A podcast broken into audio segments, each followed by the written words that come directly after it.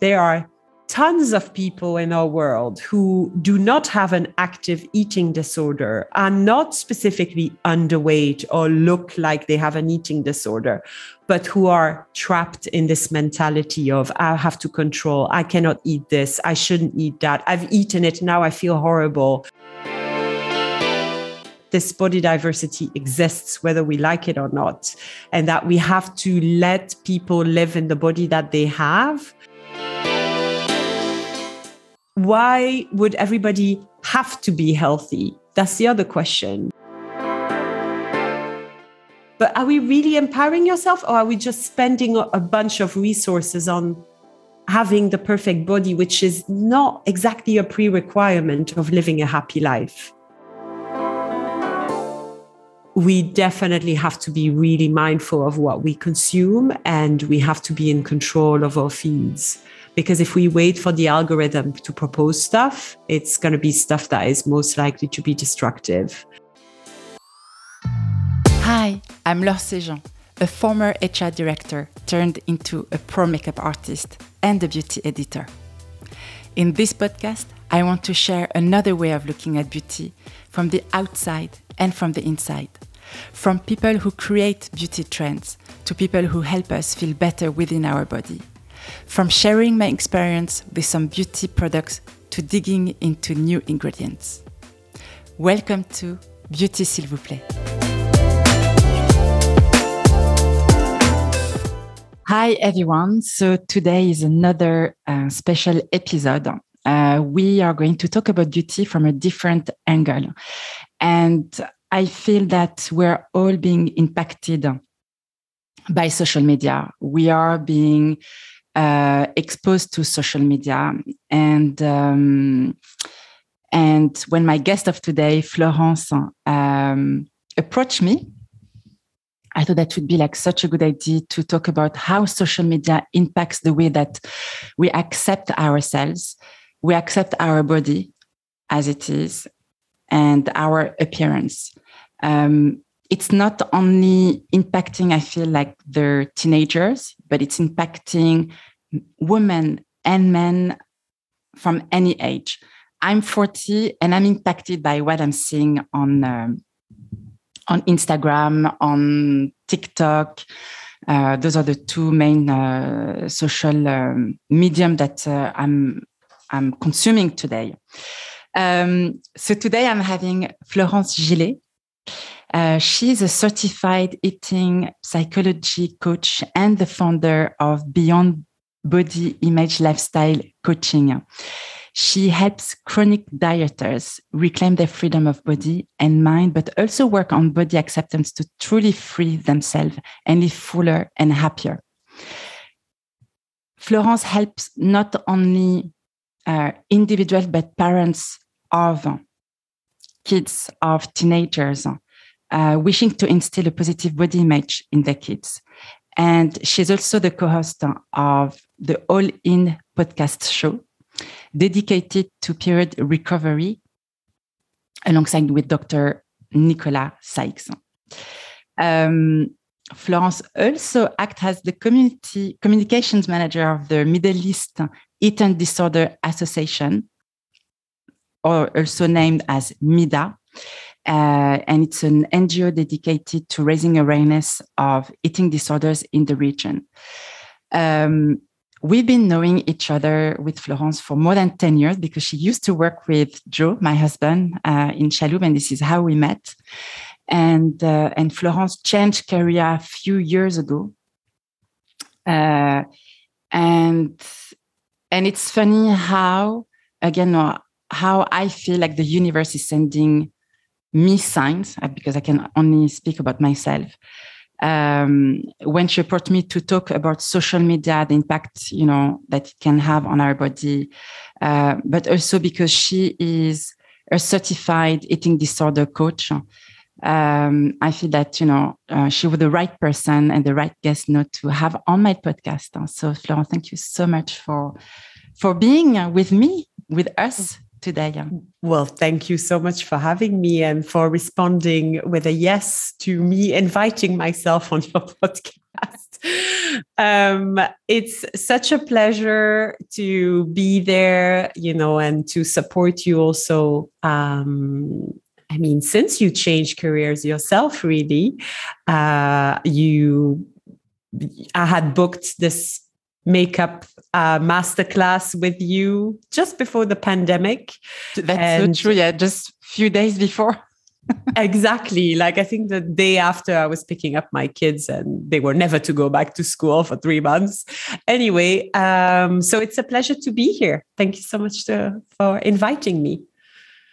Florence, so, I mean, I've I've done an introduction, uh, quite complete, you know, of what you're doing today, um, uh, you're also co-hosting the the MEEDA podcast. I mean, I've been listening to the MEEDA podcast uh, to prepare this episode as well to understand better, you know, what was MEEDA, what you were doing there, and you also have like super interesting, you know, uh, guests there.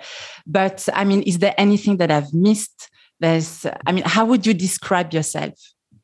Um, well, I think the only parts that maybe we haven't covered, we covered a lot of the professional stuff, and um, I'm I'm originally from Belgium, uh, so I speak French and English fluently. I used to speak Dutch fluently as well, but it's pretty much lost now after 15 years living abroad. Um, I've been in Dubai since 2008. And yes, when I first came to Dubai, I was working in PR and communications, and that's how I met Joe. Uh, I have a really great memory of working with him, especially organizing the big Christmas party for the kids at Chalhoub, which was really fun. Um, and, uh, you know, I'm a mother of two. Um, and a lot of the work that I do is also related to motherhood in the sense that um, the podcast that I run with Dr. Nicola Sykes is about period recovery. So we're helping women who have dieted so much and exercised so much that they actually lost their menstrual cycle. A lot of them have not been diagnosed officially with an eating disorder, which makes things complicated. Um, and so they're really suffering from not knowing what is going on with their bodies. Uh, they're being told by a lot of doctors to just take the birth control pill as a response. But obviously, they know that periods on the birth control pill are not natural periods. So they're really left in without any care. Um, and this is something I experienced myself when I was myself a dieter, which is also why I changed career, is because I spent a good 10 years of my life chasing the unattainable standard of beauty, trying to get my body a certain way. And obviously, I never met that standard because also I was always pushing the boundary further. So, um, with you know starting with thinking i'm going to lose a few pounds then you know it gets oh now i'm going to lose more or i'm going to change this or now i want visible abs or you know there's always something going on so when I finally came out of that decade of hurting my body and my mind mostly, um, it was due to my kids. I had recovered my periods, had two natural pregnancies, and then I went back to dieting. And it's only when my four year old made a comment about me not eating the same as her that I freaked out. Um, and so that's why the whole parenting stuff and um, fertility stuff is also kind of ingrained into my business. Um, and today I work with mostly adults, but I also go to speak in schools with MEEDA. Uh, I speak to parents. I try to raise awareness about the dangers of dieting and over exercising and trying to conform to this unattainable standard of beauty. So I think that's probably the extra stuff um, that explains why I changed career four years ago and why I left PR and communications behind to become a coach. What's the difference between what you do mm-hmm. as a a certified eating psychology coach and a therapist or a psych, psych, psychologist or um, a psychiatrist. Sorry, I can't pronounce this. Psychiatrist. Uh, psychiatrist. Yeah. Thank you. Uh, specialized in eating disorder. Yeah. So, I mean, the first thing is obviously they've gone through much more rigorous training than I have, right? Let's be very clear about that. For me, it's a second career and I was in Dubai. So, obviously, the possibilities of me going back to university, doing masters, and all of that were quite limited. Um, so, I can never replace a psychologist, a therapist, a psychiatrist, a doctor that is not my point at all. A coach is much more someone you would use as a support. Uh, it's kind of imagine you have a friend who's gone through the same thing as you did, um, but can now hold your hand and go through the s- similar steps with you. Um, it's also someone that holds you accountable, which I find is maybe a little bit stronger with coaching than it is with therapy with therapy there's this sense that you know the therapist will listen to you and you will go on a regular basis and with coaching we really set goals for ourselves and we say you know to get to that goal this is what we're going to do this week and next week um, and I find that this element of accountability and the ability to reassure people to say, Hey, I've been through this. This is really uncomfortable, but you can get through. It really helps a lot of people. So I think coaching comes at a time where you're ready to do something about your issue around food and your body. Uh, you really want something to change. You really feel trapped. Um, but also, I take a lot of people on that are maybe borderline eating disorders. I do not work with full blown eating disorder patients, people that are really suffering from active anorexia, bulimia, those type of people. They really need a dedicated therapist, dietitian, and doctor. So usually these people work together. You know, they get into a multidisciplinary team that can support people with an active eating disorder. But what I find is that there are tons of people in our world who do not have an active eating disorder are not specifically underweight or look like they have an eating disorder but who are trapped in this mentality of i have to control. I cannot eat this. I shouldn't eat that. I've eaten it. Now i feel horrible. Um, not feeling like the way they weigh themselves in the morning is going to influence the rest of their day feeling unable to not exercise, even though they're tired, that they're injured, all of that. So that's a little bit the type of clients that I work with. They maybe do not have access to the medical support that an active eating disorder patient would get, but they still struggle pretty bad. And I think of period recovery. These women do not have a menstrual cycle. So, like, this is a pretty bad struggle. It affects, I know you've had an episode with a hormone specialist. Not having a menstrual cycle is really bad for you physically, mentally, on a whole bunch of other levels, even if you don't want to have a, a baby immediately. So, you know, there are a lot of people going through life with this mentality and they're really trapped in it and they do not get access to the medical support because they're quote unquote not underweight in a way that is seen to be acceptable with eating disorders for the medical industry. Does that make sense? Yeah, yeah, yeah. But do you work with doctors? I mean, so, do, you, do you work hands in hands? Because that would make sense. No, I mean, um, th- this is my um, just my view you know if you have like um uh, uh yeah I, I mean like even like a therapist you know who would tell you you know when we have a conversation so on and so forth but like a therapist would not give you like specific goals or would not you know hold you your hold your hands like throughout you know this journey. No totally. I i think i my job is kind of really in, in its own little niche, if you see what I mean. So, um, with a lot of clients, I will not take them on board unless they have a clear diagnosis, for example, of um, hypothalamic amenorrhea. This is the technical term when you lose your period because you are underfed and over exercising. Um, but then again, we go through things together, and I know exactly what to do to support them. I have the backup of my colleague, Dr. Nicola Sykes, who I do the podcast with, who has a PhD and re- really studied the topic in and out.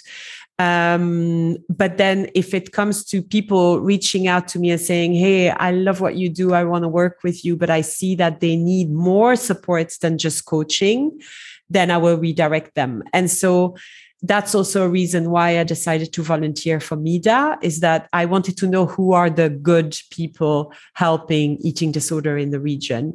So I know exactly now which doctors, which therapists, which dietitians can help someone who's struggling, but who's struggling maybe too much for a coach to support them. Does mm-hmm. that sound a bit clear? Yeah, no, definitely. So people who would reach out to you would be mainly women who have init- who have initially like some issues with their period? A lot of them have, but it can also be people that have been dieting for so long and mm. they suddenly heard that, well, they don't have to do that for the rest of their lives. Some people come because they have other physical issues. You know, if you actually are underfed and constantly tiring yourself with exercise or a whole bunch of other things, you can suffer from a lot of physical ailments that would not be recognized by the medical industry, but you could have digestion issues, you can have skin issues, you can have a lot of that stuff that also gets seen as inflammation in the body, right? So lots of people will go maybe to a naturopath or to someone who, you know, does those food allergies or food intolerance tests. And that was also my path. That's what I did but the problem was I was just not eating enough. So when I was diagnosed with a whole bunch of food intolerances, the problem was not the food. The problem was I was not eating enough. And I think this is again one of the myths that I want to talk about as a coach that I think we never hear about that you can actually be underfed and it can create a whole bunch of issues in your body, even if you have your cycle coming on a regular basis. But then a lot of people also come to me because they are crippled with this anxiety around their body image. Mm-hmm. And, you know, it stops them from being social, it stops them from running the career that they want. Uh, it stops them from seeking new relationships if they're looking to meet someone. It really the the fact that they feel dissatisfied with their looks is actually really stopping them from living their lives completely. And so what I try to help them with is to really change the way they see themselves because body image is actually stored in your brain. It has nothing to do with your body. So even if you don't like your body or your body doesn't look like the standard of beauty, you can work at developing more confidence in the body that you have today without having it to, to change first. Yeah, you know, it's it's um I love what you're saying. And that's something that I have realized you know, myself as well. You know, just for me, so um, I've had no eating uh, disorder myself, uh, in and out since I'm i um, I'm 15 years old. Uh, sometimes it's it's there, sometimes it goes, it goes for several years, and then it comes back maybe we'll talk like more about this like later on another episode. But what i realized is so basically what i did you know beginning of the year was um, i wanted to enter a program because i gained few kilos you know during christmas you know eating biscuits because i love you know baking cooking during you know uh, christmas uh, time and then arriving in January, I was like, okay, I'm done. I need to lose you know, those extra uh, kilos and to go back on track. So I entered this um, this program called Equalution, and this is not an ad. You know, I paid for it. You know. um, but this is one of my clients that I met uh, around New Year Eve. She's Australian, and she told me about this app that she developed because she lost as, as well, you know, uh, weight, and she wanted to um, uh, to share her method to others. So long story short, I had a coach that was following me on a weekly basis, encouraging me, motivating me, always like uh, cheering me up, you know, even though I was fluctuating, you know, from one to two kilos uh, per week. And, and obviously being a woman, you gain weight, you lose weight because of your cycle. Oh, yeah. Right. and uh, and and with this app you you have to take pictures of yourself you know front back and side so to see the progress and this can help you know for people sometimes so i was doing this and uh, and at some point I, I was getting frustrated because i was not losing the weight that i wanted to lose and i wanted to lose like five kilos so that was like the weight that i had like five years ago um, where i was quite skinny to be honest and one of the coaches told me, Laure, I feel you don't really need to lose weight because you look lean. You're lean already. Yeah. And I was like, oh, okay, really? And then I looked at me in the mirror. I looked at the pictures and I was like, yeah, really. I mean, obviously, I'm not fat, you know, I don't have like extra weight in any way. And and I feel this was like a reality check, you know, for me, just to mm-hmm. realize that okay, I don't need to lose weight, but I need to accept my body as it is. Yeah. And that, you know, you're not going to have the same body at 40 than you had at 35, at 32, at 25, at 18. Like some people will just say, like, oh my God, but, you know, I want to go back to the body I had when I was younger. Well, hello, you're you obviously accumulated all these experiences and all this life your body also lives with you right i personally don't have the same body either now i'm a recover a recovered dieter so that's the other thing i work from a perspective in my coaching that i don't actually focus on weight so it's called size inclusive if you want I personally don't believe in dieting because I've seen the harm that it can cause. And most eating disorders start with a diet. So we have to be conscious that dieting is actually quite risky. Like you risk a, whole bunch of things around dieting, including body dissatisfaction that gets heightened by the fact that you diet and you expect something in mm. return. Mm. So your experience is quite a good example where you're like, I'm going to do this. And a lot of people will think for my health, right? But let's face it, your health is probably not really suffering with a few more kilos when you're 40 years old because it's just part of aging also as women. We gain a bit of weight the more we age and get close to menopause. But the fact that you went into the program you started investing effort energy all of these things you're getting a you're getting a coach you're paying these people and then you keep fluctuating one kilo and you send your photos and you're like oh this is not working it starts to actually dissociate you even more from your body's experience. And I'm glad this coach said, uh, look, look, it's really not a big deal. Uh, but a lot of them don't do that. A lot of them will say, come on, like do it harder, do it more. And that's how you get into that rabbit hole. Um, so personally, I do not believe that dieting is actually evidence based. That's the other thing. We know that most diets, you will be able to lose a bit of weight short term, but on the long term, you will actually gain more weight. So typically, intentional weight loss will be the best way to gain weight long term. And that's something that a lot of people don't want to hear, don't want to listen to. But that is what science is telling us. Dieting is not evidence based practices to really get to a better health or even losing weight also. So I so, have like, uh, sorry, I have two questions on this. Um, the, or maybe I only have one actually, because I think you already answered, like you know, the reason why you know people were coming to see you, and the, the, the it was many you know women who who are uh, not having you know the period and, and want to recover you know from that. Um, and now I lost. it's okay. so uh, the other thing that I would say about what you mentioned, and you know, your body being naturally lean, um, you know, I, I, find that something that I really try to fight as well in our society with a lot of the work that I do is to fight this idea that fat is always bad. So this idea that oh, you know, it's okay for you because you're in a lean body, regardless. But what would we say to a woman who has naturally a larger body to start with?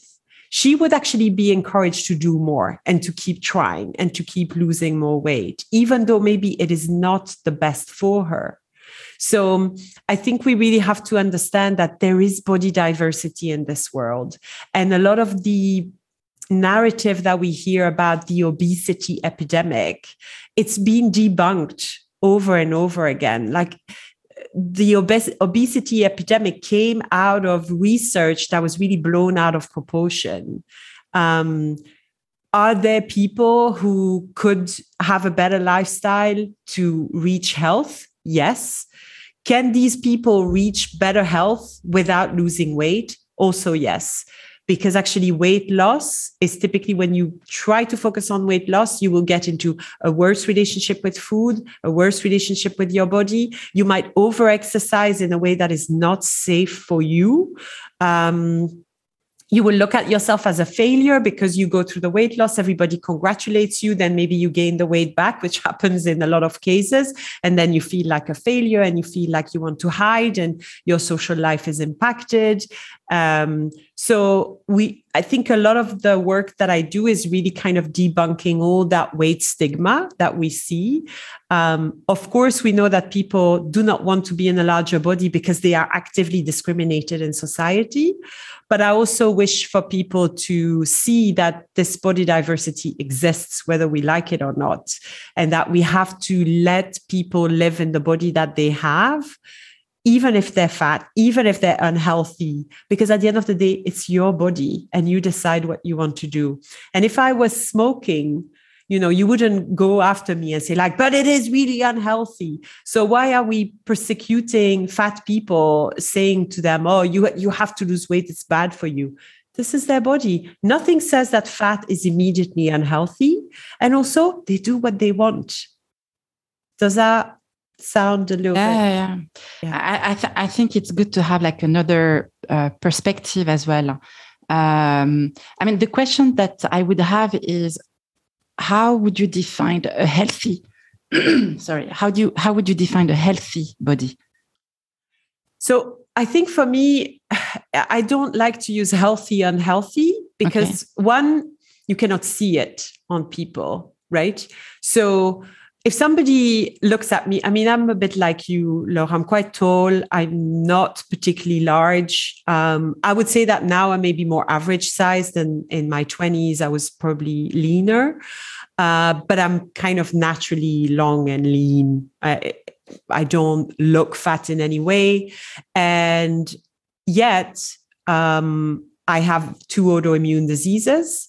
Um, it runs in my genetics and I struggle with mental health so much throughout my life, which was also part of my genetics. My dad was bipolar. He died from addiction. Like there's a lot of trauma also that was coming from that. So, am I healthy? That's a good question, right? Am I mm-hmm. someone you would see healthy? But if you look at me from the outside, you think she's perfectly fine.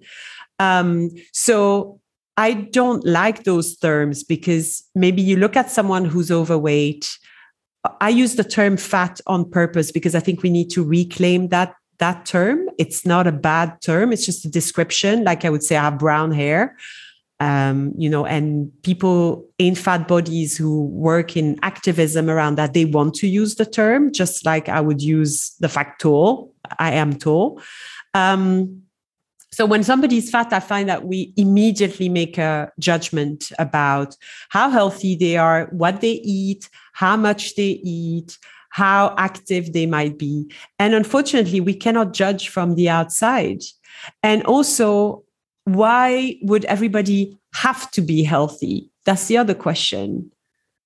It's it's not a moral obligation to be healthy. So the way that I see a healthy body for me, um, if if I think of health, I like to think of the World Health Organization definition, which is a sense of well-being that will come not just physically but also mentally and socially. You have to have this kind of wholesome idea of health, and I think the person experiencing health or kind of you know lack of health will tell you what happens for them, but you cannot see it from the outside. And I think that's a lot of thing with social media. Sometimes we follow these people and we think, look at their bodies and look what they do. And oh my God, they exercise so much and they eat all the right things and they must be so healthy. And the reality is, a lot of them suffer from eating disorders. A lot of them don't have their periods. When you don't have your period, you put your bone density at risk. You put your heart function at risk. You put your brain function at risk. There is um, a risk of early dementia when you haven't had a menstrual cycle for a while. It's not something that you should take like as a, oh, okay, I, I can't have a baby, I don't care. It's really part of your whole health. So, one, you can never judge. And two, I would say, like, look at health from a much broader perspective. Um, does that answer your question? Yeah, yeah, again that's so interesting because that's true that you know with social media you know we obviously what we see is i mean is what is on the screen. Yeah. Nothing else. You know we don't necessarily know the person personally. So we don't know how you know every day you know she would feel or he would feel.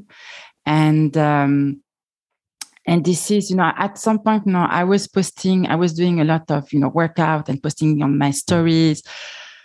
And i think it was more like uh, even for me you know to motivate me in a way and and uh, but maybe to help as well you know other people. And i know that it helped you know some some of my followers uh, to go back to the gym to do some workout and so on and so forth.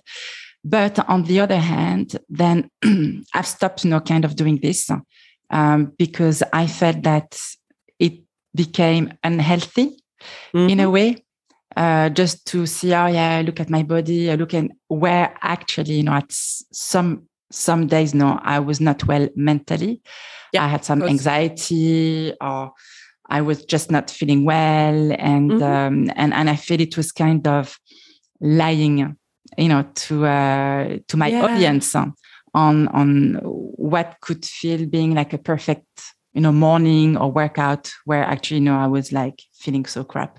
Yeah. Um but with the pandemic and you know and the lockdown that you know we all lived you know in, in the entire world um obviously people have spent no more time on social media on instagram tiktok you know uh, has boomed. Um have you seen an increase of eating disorder?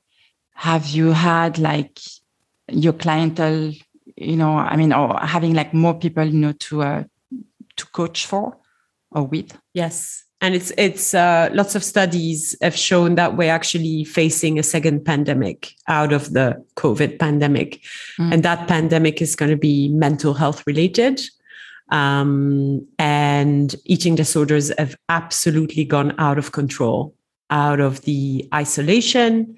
I think it's a it's a bunch of factor right? The isolation the change of habits the fact that we were home all the time so people could either reach out to find food all the time anytime you know food delivery you really have access to food constantly.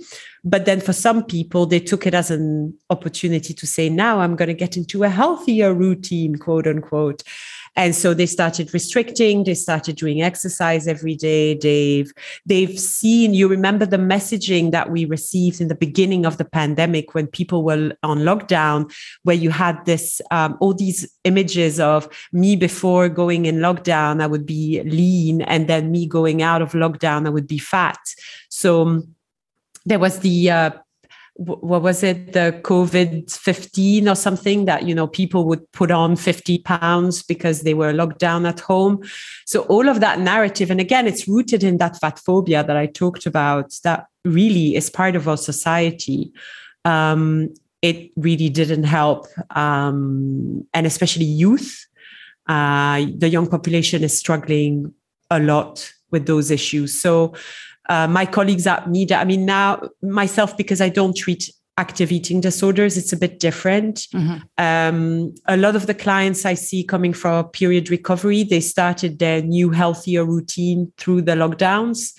So they had a kind of good relationship before to their bodies and their food and they had social encounters and everything was fine and it's because of the lockdown that they started going through something a little bit a little bit more so what we see is that the colleagues that are working in eating disorder right now they are swamped with requests.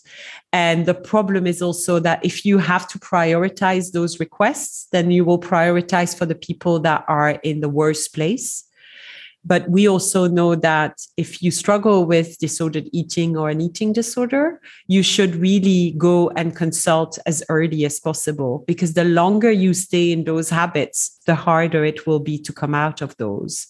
So, the problem right now for my colleagues, uh, therapists and doctors and dietitians, is that they see people coming to them who have been doing these um, behaviors for a long time. And so they're harder to come out of and fully recover. But then also they have on waiting list the people that right now are not too sick and that by the time they will get access to treatment, they will actually be really, really sick. So um, it's, we're really facing something terrible, if I'm honest.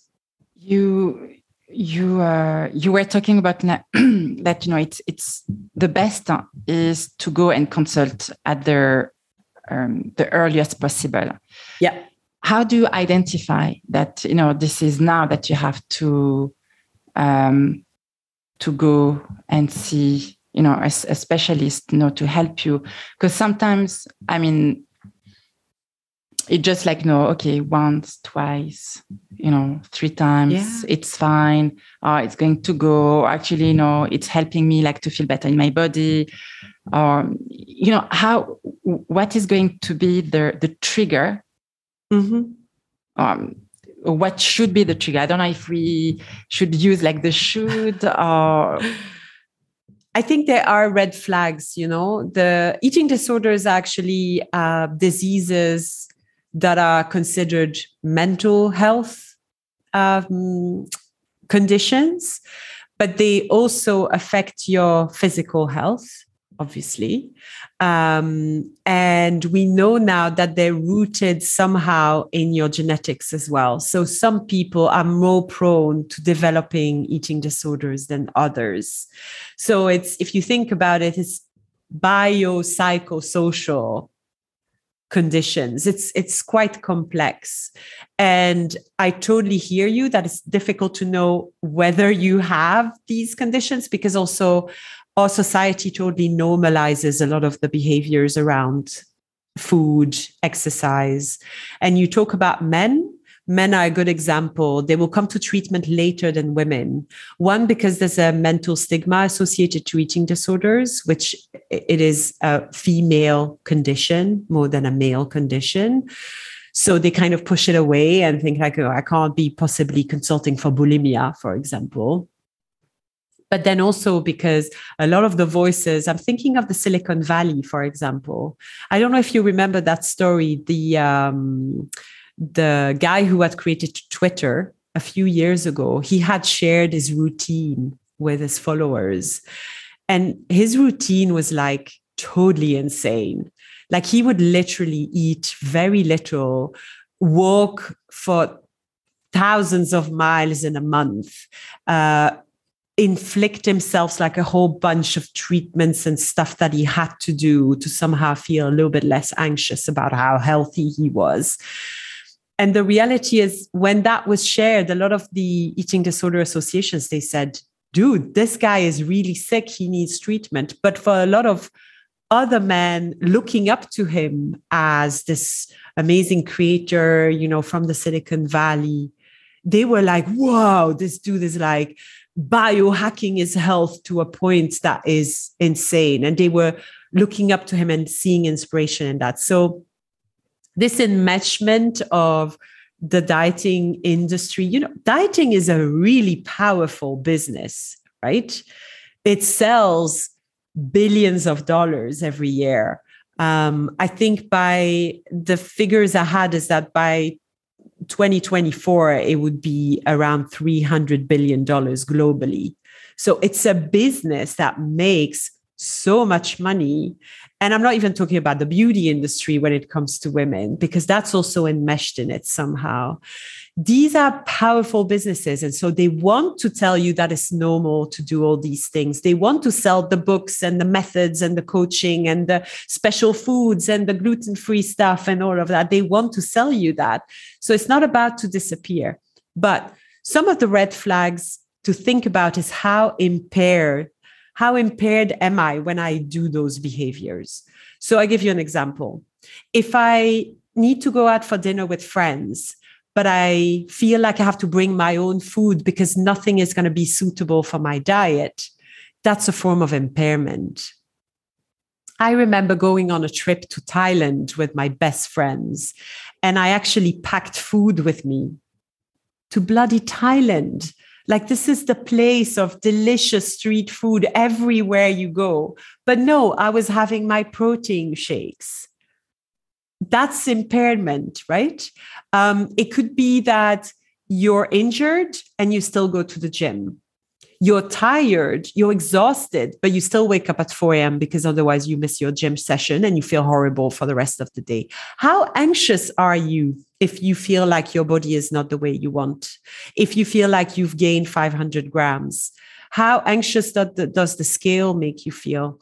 All of those are uh, red flags. For kids and for youth, it will be weight loss.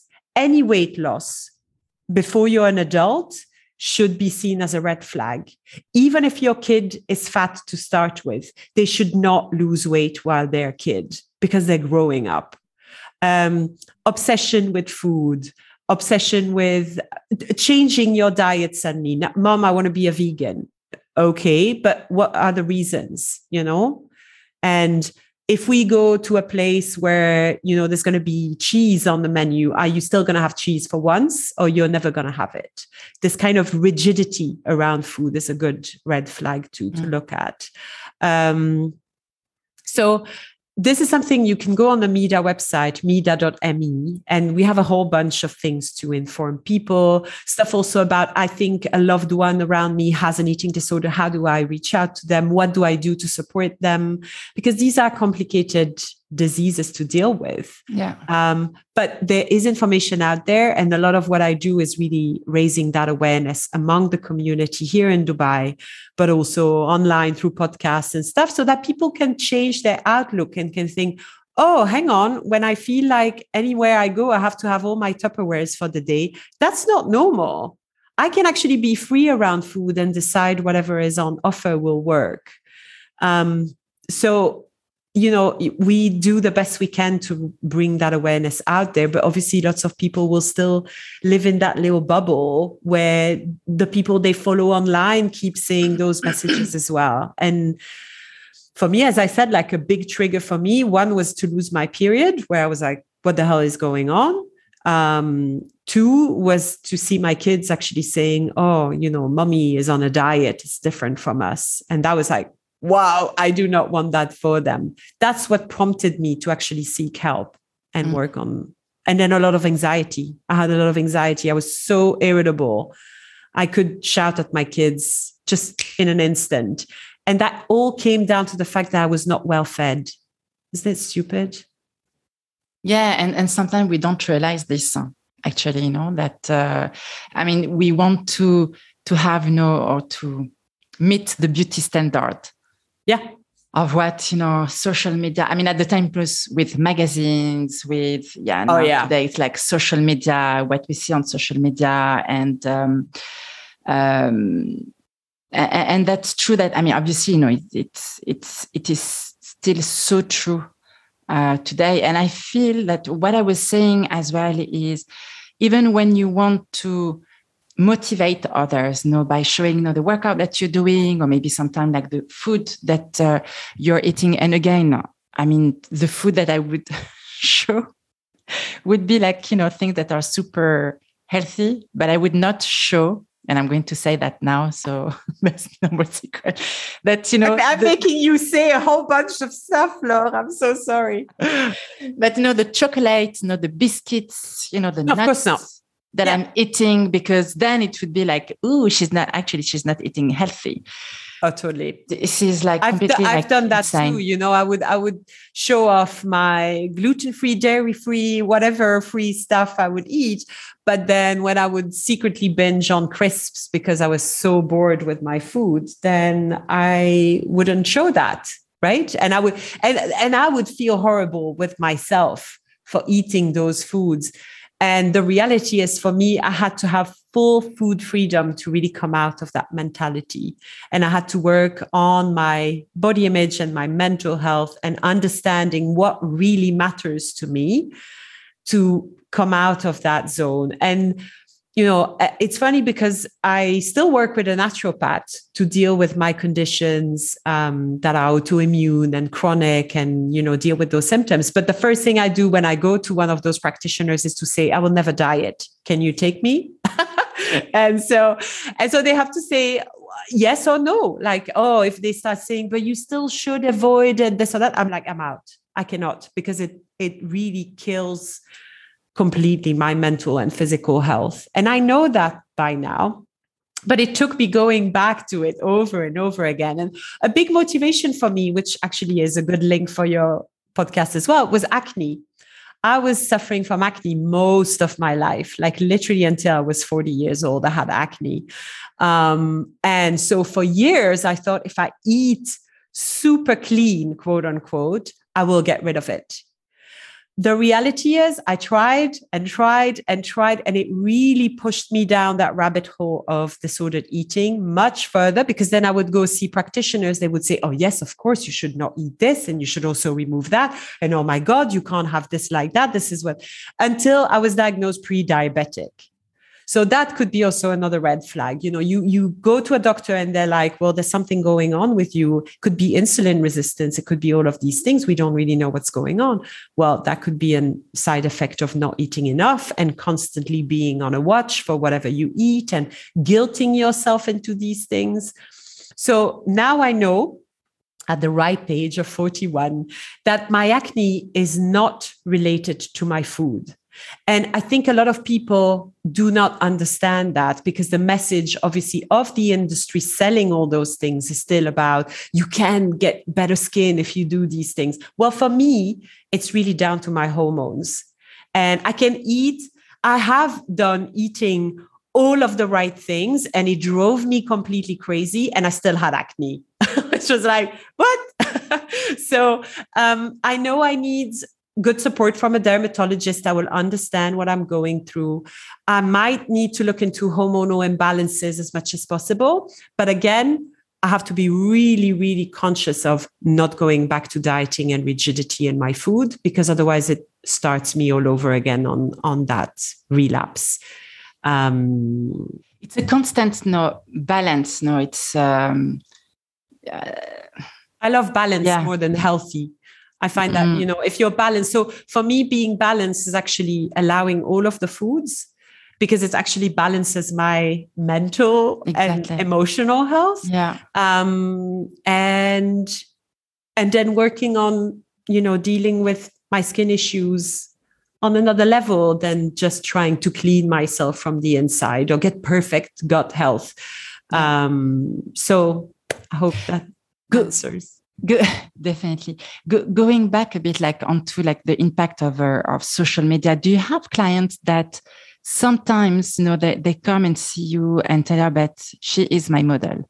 I mean, we've been talking a lot about like you know, and I think I have my view on this as well. But you know, the Kardashians, you know, how they have impacted you know, social media.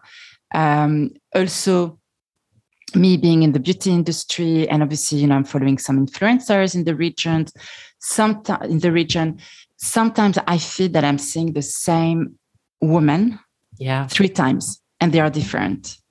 And and at some point and i was like oh that's very scary. You know the same small nose the well-defined lips, the, um, the the high cheeks, uh, the the lifted uh, eyebrows, and um, and this has impacted me as well Of course. At some point, I was like, oh, okay, so if I want people to look at, to watch my videos, know how I do makeup on me, then this means that I need to have like a smaller nose because I don't have a small nose. No, my I have a nose. uh, I have hooded eyes. Uh, I have okay, my lips are fine, but like you know, all this kind of thing that you know, social media is telling me, oh yeah, but you're too old, or yep. you you you you don't look the way that people want to see. And even today, you know, it's not only like now people that have like uh, 30 or 40 years old, you know, but some still um, uh, social media influencers, TikTok, TikTokers, Instagram, Instagrammers, um, YouTubers, maybe uh, still if people are, still uh, watching YouTube, but um, it's uh, it has it can have such an impact. Sometimes it ha- can have like a positive impact, but sometimes it has a negative impact. And also, I was thinking of you know I'm going to say like the Kardashians. I have uh-huh. nothing against them. I have nothing against them because also I believe in all anyone you know showing their their face on social media. They have done surgery or not, and that they're doing this or that. But maybe maybe because you know this is what make them feel good about themselves. You know what I mean? This is also you know another way of seeing things but because they are like public figures it has such an impact on the perspective yep. or vision that others know would have of their own body. So yeah. We don't know how the Kardashians feel about themselves, right? We know that they have built an empire out of their looks mm. and aesthetics. Mm. And so, of course, even if they feel like shit right now, they can't say, that's it, I'm stopping, I'm going to let myself be who I am, and I'm going to stop all these things because this is where their incredible money assets come from. Mm. Um, and I, I, think, you know, you were saying, like, do you see your clients being influenced? I think it's a lot more complicated than that. Um, in the sense that Look at the Kardashians. This is a good example. They will portray this super narrow aesthetic that even they only achieved with surgery, Botox, any treatment under the sun, they probably tried it. Um, they have coaches, they have personnel that is dedicated to making their food and making them eat a certain way and exercise a certain way. They are loaded with money to start with. So they're already in this part of the population that can pay for all of these things. Um, and they're obsessed with their aesthetics. So you can see that they, they they're the ones still trying to reach that standard, which is completely unattainable, right? Because, of course, they age, they change, they go through pregnancy, they do all the things, and people will be horrible with them. But so they build this empire, but then they will also tell you, oh, what you need to do as a woman is empower yourself is work really hard, is doing all of those things. And I'm not saying they don't work hard, I'm sure they do, but it forgets all the privilege that goes with it to start with. Mm. You know, it forgets that, oh, hang on a minute, their dad was the lawyer for gosh, I'm forgetting his name now. Uh, do you remember that guy who had, yeah, was accused of uh, killing his wife? Anyway, so they, they were close to all the Hollywood celebrities to start with. They were living in Beverly, Beverly Hills. They they had access to a bunch of things, and so a lot of my clients they come with influence that they haven't maybe recognized as such. Another great example, and that's really definitely touching my clients is all the fitness gurus or the dieting gurus that will portray on their feed their bodies who obviously have per they have a perfect body. They have the abs and they have the big boobs and the nice butt but they have a tiny waist. They have the perfect arms and all of that. So all their feed is dedicated to that body they might even propose to do before and after pictures for their clients. But then they will also tell you, accept you as you are. I'm only doing this because it makes me feel happy. Wait, what? That's like a cognitive dissonance that we see all the time. And the reality is, we do not know that we're influenced in that way because we get told just you do you you be happy in your body you be feeling great in your body. That's why you exercise so much. That's why you eat this way to feel good to empower yourself. But are we really empowering yourself or are we just spending a bunch of resources on having the perfect body which is not exactly a pre-requirement of living a happy life? Does that make sense so mm-hmm. they they follow the the trail of information, which is if I have this body, I will be happy, I will be successful, I will do whatever I want, I will be healthy. And for a lot of them, it actually leads them down the opposite. For me, when I was leading that lifestyle, I was not happy. I was actually completely, I was, I won't say the word, but I was horrible to people. I was really spending so much energy and time on something that I was never happy with in the end because my body was still flawed in many ways. Because obviously, the standard of beauty is unattainable. That's the reality. It's made to be unattainable. So everything I had signed up for, I wanted to achieve, I did not achieve. And it didn't make me much more successful, like work wise, to be honest. I can't say that there's no privilege to being beautiful or thin, all of this. There is definitely a privilege. And when you look for a job, you'll be treated differently than somebody who's in a different body. That's horrible. But the problem is not changing my body. The problem is changing the society's views on this. The problem is changing recruiters saying, why do we see this person as better? Oh, just because she's thin right? That's the thing we need to change, not our bodies. Yeah, you know, there's something that you know uh, uh, struck me in, into what you you said is it's not because you look from the outside like healthy that you're happy. When I was five kg uh, less than now, it was probably the worst time in my life ever because I was just out from a burnout. I was still dealing with a lot of you know mental health and understanding mm-hmm. that actually you know, at the time I had some um uh I'd say mental harassment you know at work. And That's and really hard. Yeah. And I and I realized this only like a year after I quit my job. Mm-hmm. yeah. So uh, and you know you, there cannot be health if your mental health is no good. Mm, exactly yeah exactly. Um, on the contrary, I mean, we, we, we talked about you know some people you know uh, looking amazing you know on social media and maybe having like a negative impact um, on others in terms of how they're accepting you know their body or their appearance. But on the contrary, you know, are you seeing other people on social media that have like a positive impact on on people, on men or women. I'm just thinking about like two people that I have in mind. You know, there's this uh, comedian called uh, Celeste Barber. Uh, she's Australian, and uh, she is an amazing woman. And what she does is, I can't. Uh, what do we say? Like parody, parody in English? Yeah, I think it's. Um, How do we say I that? Think you can say parody, no? Parody. I don't know. She's she's basically imitating those uh, silly videos and photos on exactly, the Instagram, yeah. right? Yeah, exactly. Yeah, and uh, and and she, yeah, parody. Yeah, we can say that in English. Um, and I was just looking into Google two two French uh, natives uh, having a podcast in English. You're welcome.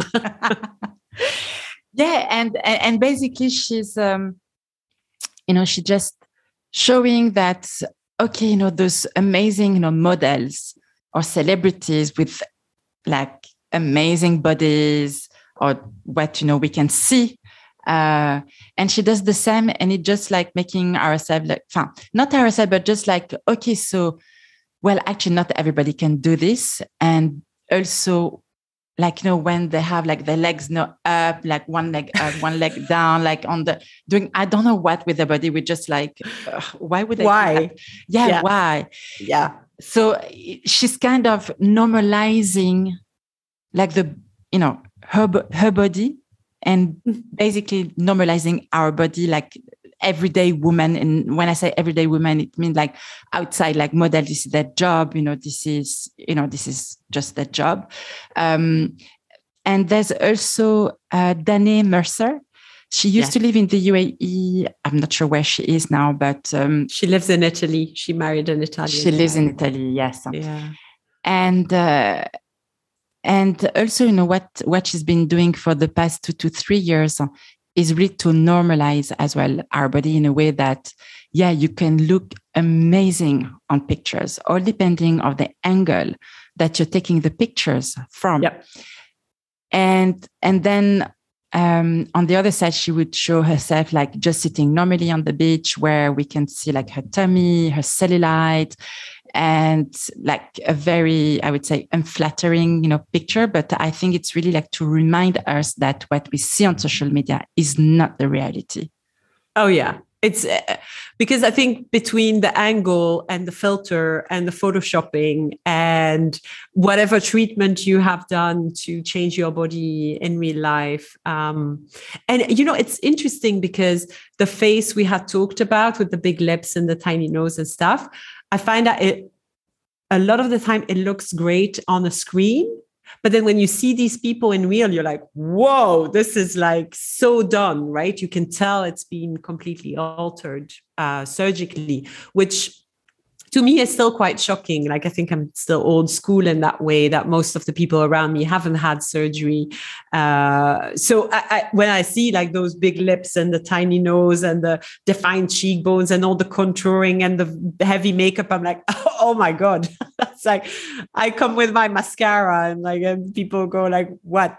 Um, so it's interesting that I think Danae did a great job to show the kind of the behind the scenes of all these shoots and stuff. So I definitely endorse both. Uh, my kids love Celeste Barber, uh, and I love that they're able to see this because they will need a lot of unlearning and they will need a lot of putting in perspective do you really need to be in a bikini to promote this drink?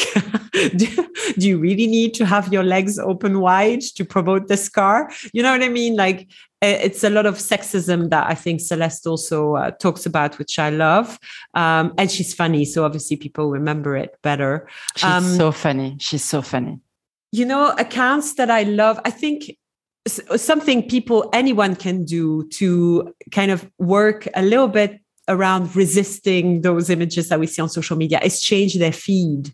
So it's to remove anything that makes them feel unwell about themselves and feel like they're not good enough, they're not thin enough, they're not young enough, they're not, uh, I don't know, made up enough, whatever it is, is to really unfollow that stuff and to add body diversity to your feed. So what I'm thinking of. Um, and I have on my website, I have like a whole bunch of resources that people can dig into that I took a long time collecting and putting there. You need fat bodies in your feed feed you need disabled bodies you need black asian any background bodies um, you need bodies that maybe uh, don't ha- are not uh, cisgender bodies that maybe have different sexual orientations. Um, we need to see that diversity to actually feel like we belong in it. Does that make sense? If we only see less than 1% of the population, which is what happens right now with the beauty standards that we see online, is that the people we see represent less than 1% of the population naturally, right? If we only see this, then we're going to keep thinking that we're flawed and we have issues and we need to fix our bodies. But the reality is, we're 100% of the world. Um, so some accounts that I was thinking of uh, for this are accounts from uh, Black activists, actually, because I find that this is also something. If you look at Instagram, it's very white dominated, in my opinion. Um, and you know, I'm not discrediting the work that Celeste Barber or Danae Mercer are doing, but we need to see also that diversity because the reality is our culture is still very much, and especially diet culture, it's based on sexism, racism, exclusion of whoever is not considered valuable. Um, two accounts that I think of one for men is called 300 pounds in running. is this guy who's actually you know 300 pounds but he's a marathon runner.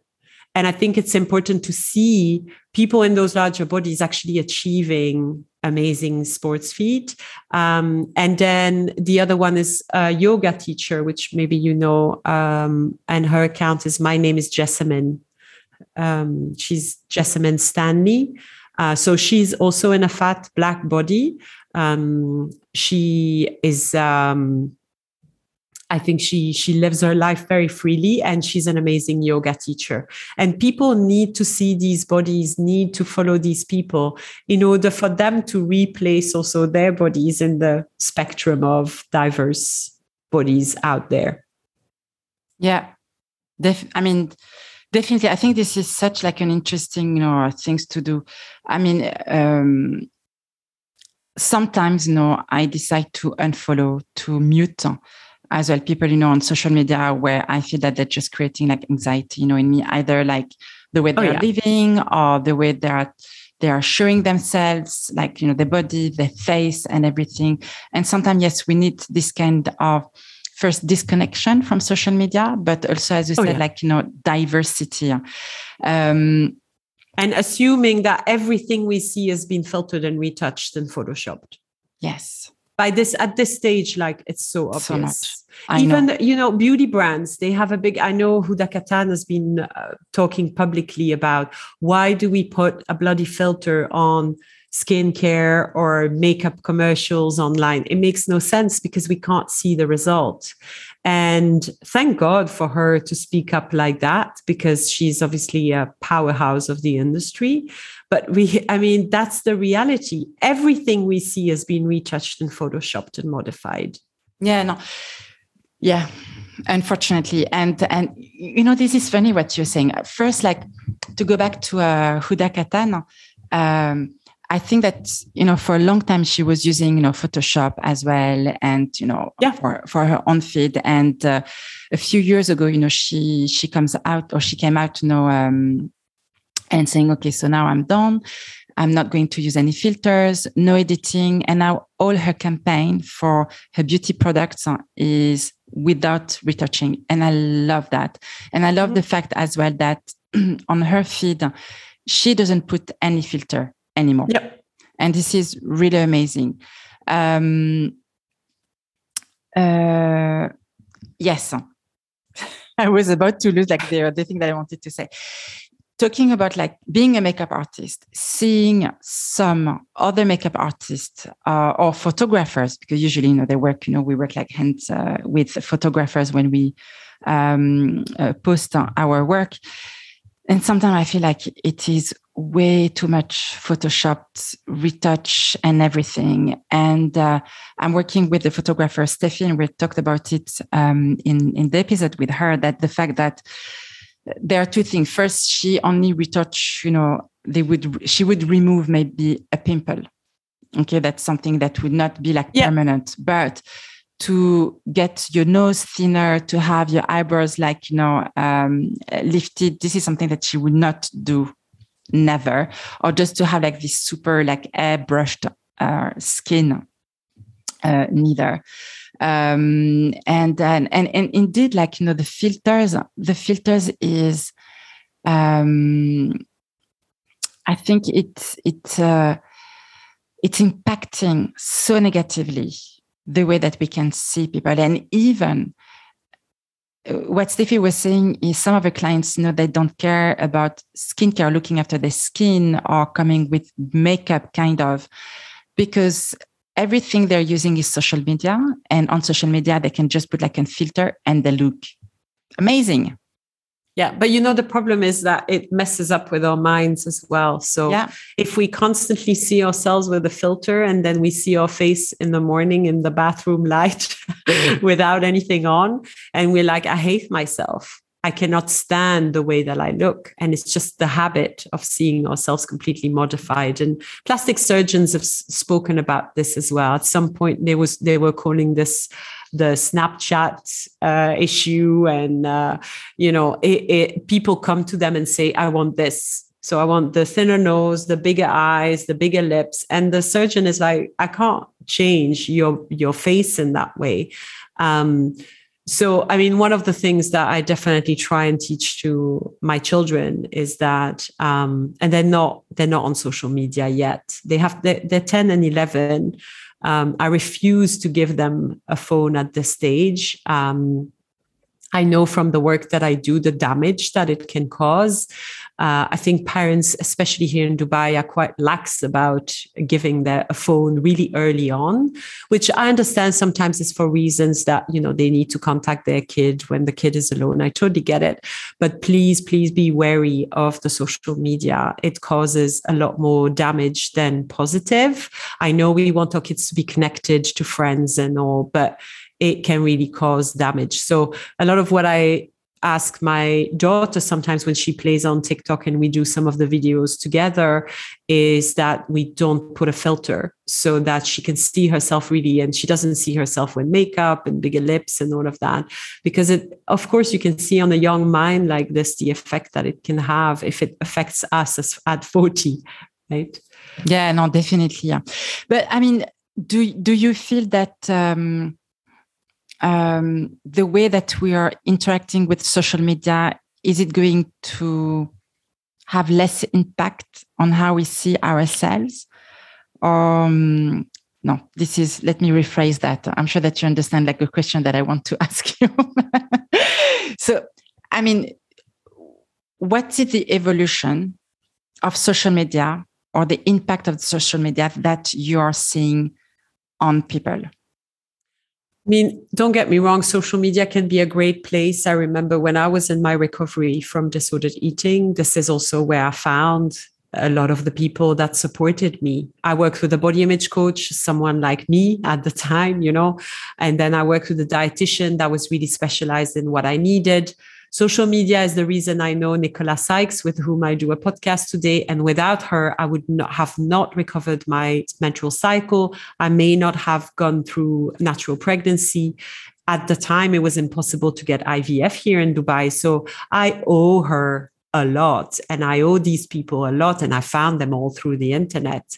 So I really believe in the power of creating community, bringing people with the same issue together, even though they're far away uh, geographically. But we definitely have to be really mindful of what we consume and we have to be in control of our feeds because if we wait for the algorithm to propose stuff it's going to be stuff that is most likely to be destructive um, so i just encourage people to use it wisely to disconnect uh, especially if they're parents, because there's nothing worse than for our kids to see us constantly attached to our phones. And that's something I'm definitely guilty of. Uh, if my husband listens to this, he's going to say, What? You are saying this?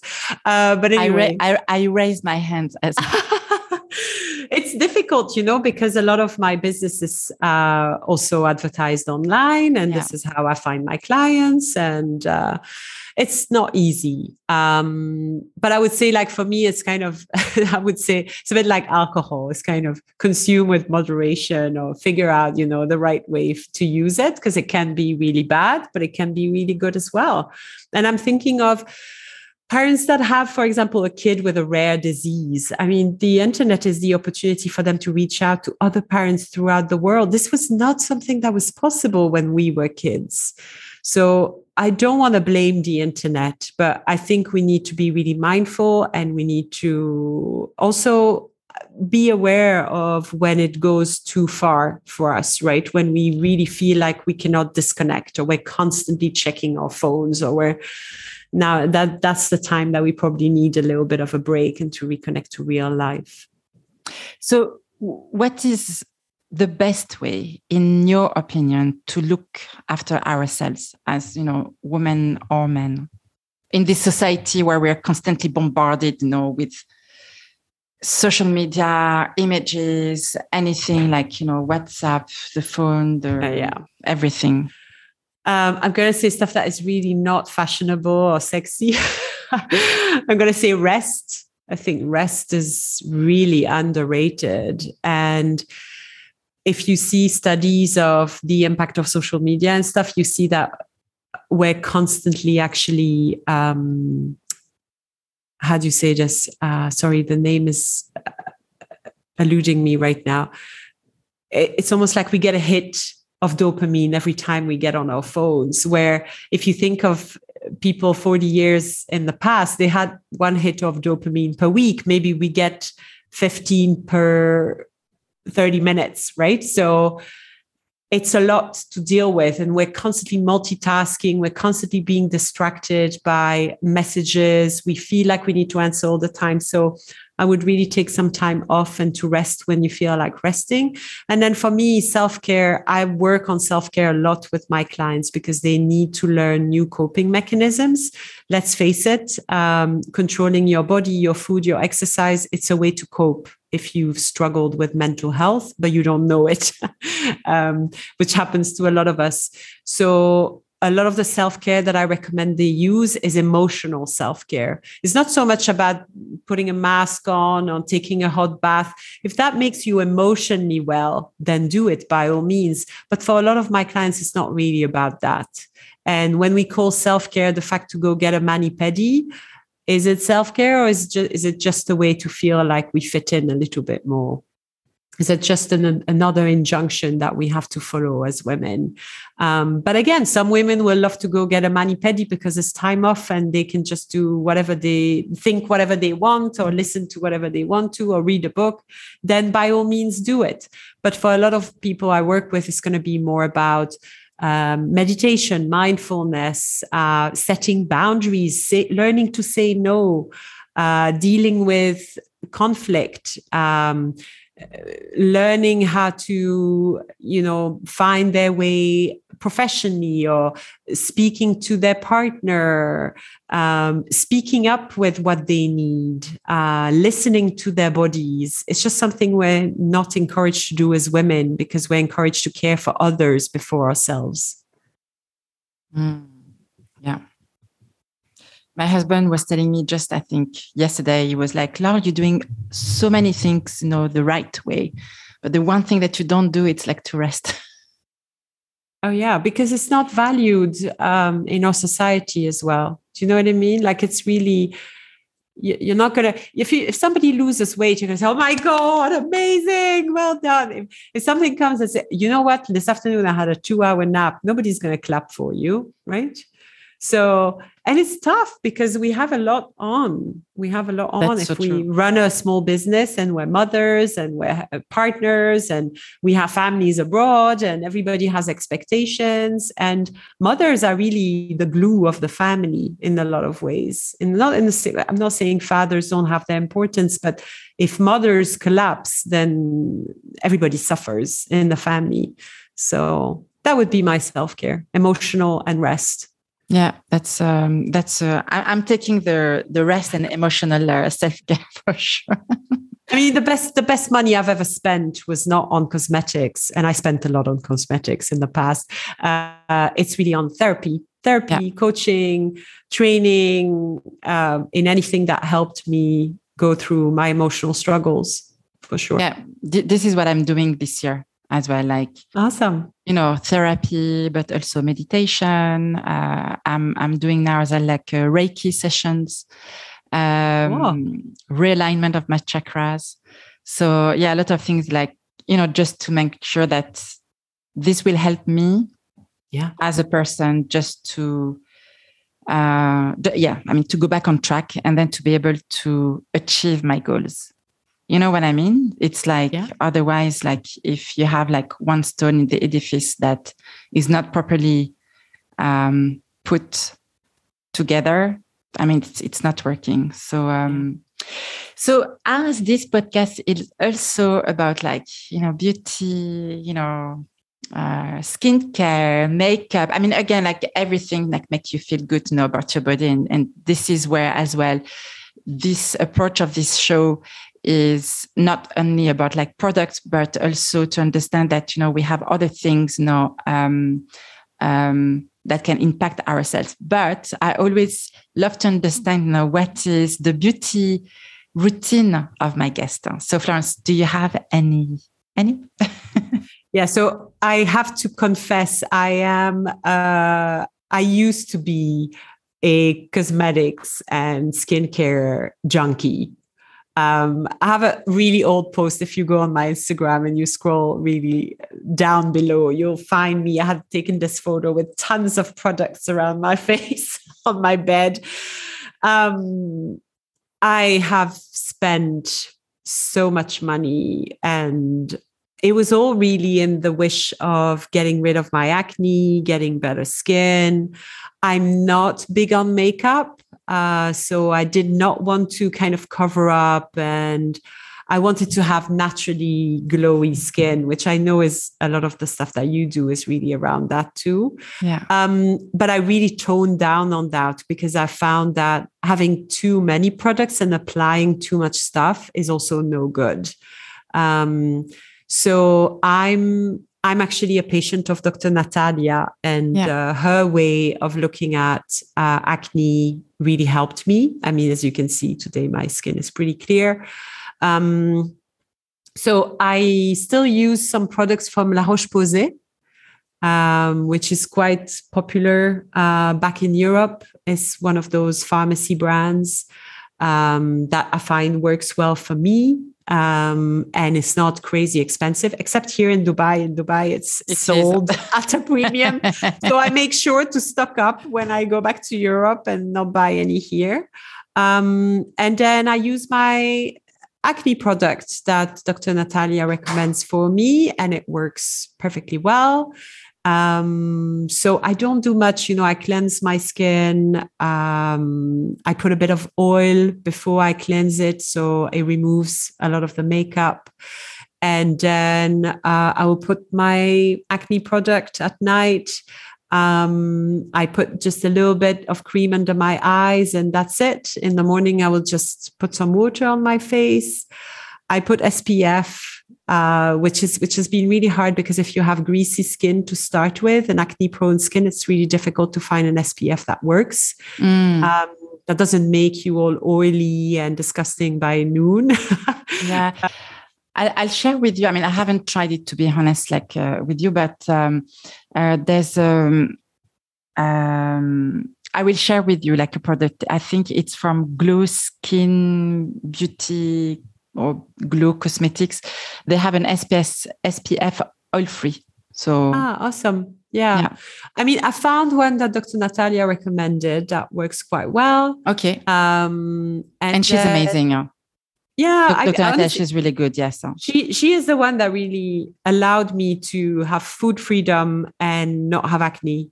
Um, I had to go through Accutane. Um, that's yeah. that's the reality of things. Yeah and I might have to take it back at some point if my acne comes back. Who knows? Um, but it's okay with me. Like I'm just, um, I, I just, I'm just happy that I, this is not a worry anymore in my head all the time. Yeah, exactly. Yeah. And uh, it's just by applying a certain product in the evening, which is no big deal because I've, I've been off Accutane now for close to two years and I haven't had acne come back. That's amazing. You know, you you are following a trend that is called the skin mini- minimalism. Yes. So the less product you know we have, and the better we feel. So, and I'm going that way as well in a way. So I'm I'm using only like you know maybe like two or three products, and that's it. Um, and my skin is all right. So. Uh, so I can't complain. Yeah. Florence, who uh, who do you get your inspiration from? Well, you. um, you know, Thank I, you. yeah, I mean, I I did that masterclass with you. I definitely learned a lot on that day, and I mean, I I look at what you post and what the products are that you like, that you test. I love that you can test all these things for me because I don't have to do it and have disasters coming on. Um, I look at you for kind of you know skincare, makeup, and then uh, obviously, I follow Dr. Natalia. I think a lot of her stuff is good. Not a big fan of Vaseline. Let's be clear. I I don't want to put Vaseline on my face, but um, you know, you take some and you leave some. Exactly. Yes. Fine. And then another makeup artist I really like um, that I follow online and I feel I learned from in terms of doing my makeup, maybe differently or better, is Nisreen Daou. Yes, she is. I love Nisreen. I mean, I know her. Uh, we usually meet, you know, at some uh, events, and uh, she is the. I mean, she's so nice. She's so kind. She is a good person. Uh, I love the video that she's creating as well because some of them are fun and she is using the product, you know, in a different way and she's yeah. testing as well. Um, yeah, I, I'm totally with you on that. Yeah. And I, you know, I think it's also finding makeup artists that have the same kind of skin type that you have. Um, so she has spoken many times about having oily skin, which is my case as well. At least the kind of T zone is quite oily. And obviously, we live in the desert. So that's quite complicated. It's very humid outside, it's very dry inside. So that doesn't help. And I like seeing someone who gives me tips on dealing with that particular type of skin. Um, so those are, I mean, you and her are the two that jump to mind. I don't follow many, many of the kind of makeup and skincare accounts, I have to be honest. Yeah, but that's amazing. No, no, man. I mean, it's. I think it's good that um, you are able to follow people that you can relate to. Hmm. This is the Absolutely. most important. This is the most yeah. important. Um, so one of the questions that I like to ask, you know, my ne- my guest uh, is, uh, who would you like to see as a next next guest uh, on this show? Well, uh, I would think of the Kite sisters. Uh, they're twin sisters um, in the US. They have uh, they are known on Instagram as beauty underscore redefined. Uh, so I think it's a bit what you're trying to do with the podcast as well, is to look at beauty from a different from different angles and different ways. Um, they are um, researchers. They have a PhD in body image research, which I find is fascinating. They're both twin sisters are identical as well. So they lived their whole lives being compared to one another. Um, they live in larger bodies, so they also have, uh, you know, an understanding of what could be the injunctions to lose weight and to get into a smaller body. And their research points out to the fact that um, when we ask women how they feel, uh, women typically answer with how they feel they look. And I think that's fascinating to know. Um, so, a lot of what their message out there is um, that our body is an instrument, not an ornament. They really want to empower women to see their bodies as this vessel that they can do things with and not to think that they have to be beautiful to exist. Um, so I, I, really that that's a message that helped me so much, and that helps a lot of my clients also to completely look at beauty in a different way. Yeah. Um, so I think it might be a good idea to have. Yeah, I'm I'm just on their feed now, and they have like amazing things like, uh, for instance, feeling invisible as you age. And that's so true, you know. I mean, that's so true. It shouldn't be true, but at least this is what I can feel as well, you know, sometimes uh, or stop looking at your body and start living in it. I love yeah, this. Totally. I love so this. A, lo- a lot of what I do in coaching is inspired by that type of way. Yeah. Um, is to to allow for women to stop looking at themselves from outside and actually living inside their body and allowing themselves to do everything they want to in that body, even if the body is not exactly what they had imagined to start with. So look at them, and uh, they have an amazing book also called More Than a Body, uh, which is for anyone who wants to work on body image. It's one of the best books out there that's also evidence based because they've done tons of interviews and research. So they, they didn't just decide one morning, okay, we're going to come out with a book. They actually spoke to thousands of women and got that research sorted out into a book. Amazing. That's well noted. That's well noted. Um, where can we find you, Florence? How can we reach yeah. out to you? Yeah, so the best is my website. It's uh, beyondbodyimage.com. It's all in one word. Um, and from there, you can find my Instagram, uh, Facebook. Um, I don't have TikTok. I, I didn't get through to making TikToks at this stage. Um, I also have an account in French entirely dedicated to period recovery. Uh, you can find my podcast there. You can find links to all these accounts that you can enrich your social media feed with. So hopefully, and lots of blog posts about all these topics around dieting, letting go of dieting, accepting your body, learning to live in a body that's maybe not exactly what you had imagined to start with, and taking care of yourself emotionally as much as physically. Florence, I loved our conversation today and uh, looking at our body in a different way, looking at beauty in a different way, looking yeah. at uh, being healthy what does it mean you know in a different way as well. And i feel this is just like opening a door that we need to leave open. Yeah. And uh, and i hope that uh, it will help other people like just to start a conversation within themselves I sure hope so. You know, thank you so much for having me. I love the conversation. I always love having a chat with you. It was easy for me to come and chat. Um, so thank you so much. And I wish you all the best for the podcast, your makeup work. I think you're an amazing person. I definitely look up to you. Thank you, Florence. It's um, I'm very touched. I'm not going to cry, but I'm very touched. Thank you, Florence. My pleasure. Bye. Bye. Thank you so much for joining me in this episode today. If you enjoy it, please rate it with five stars, leave a comment, and share it with at least two of your friends. This will help the podcast to be more visible and high in the rank. I cannot wait to have you in my next episode to talk more about beauty.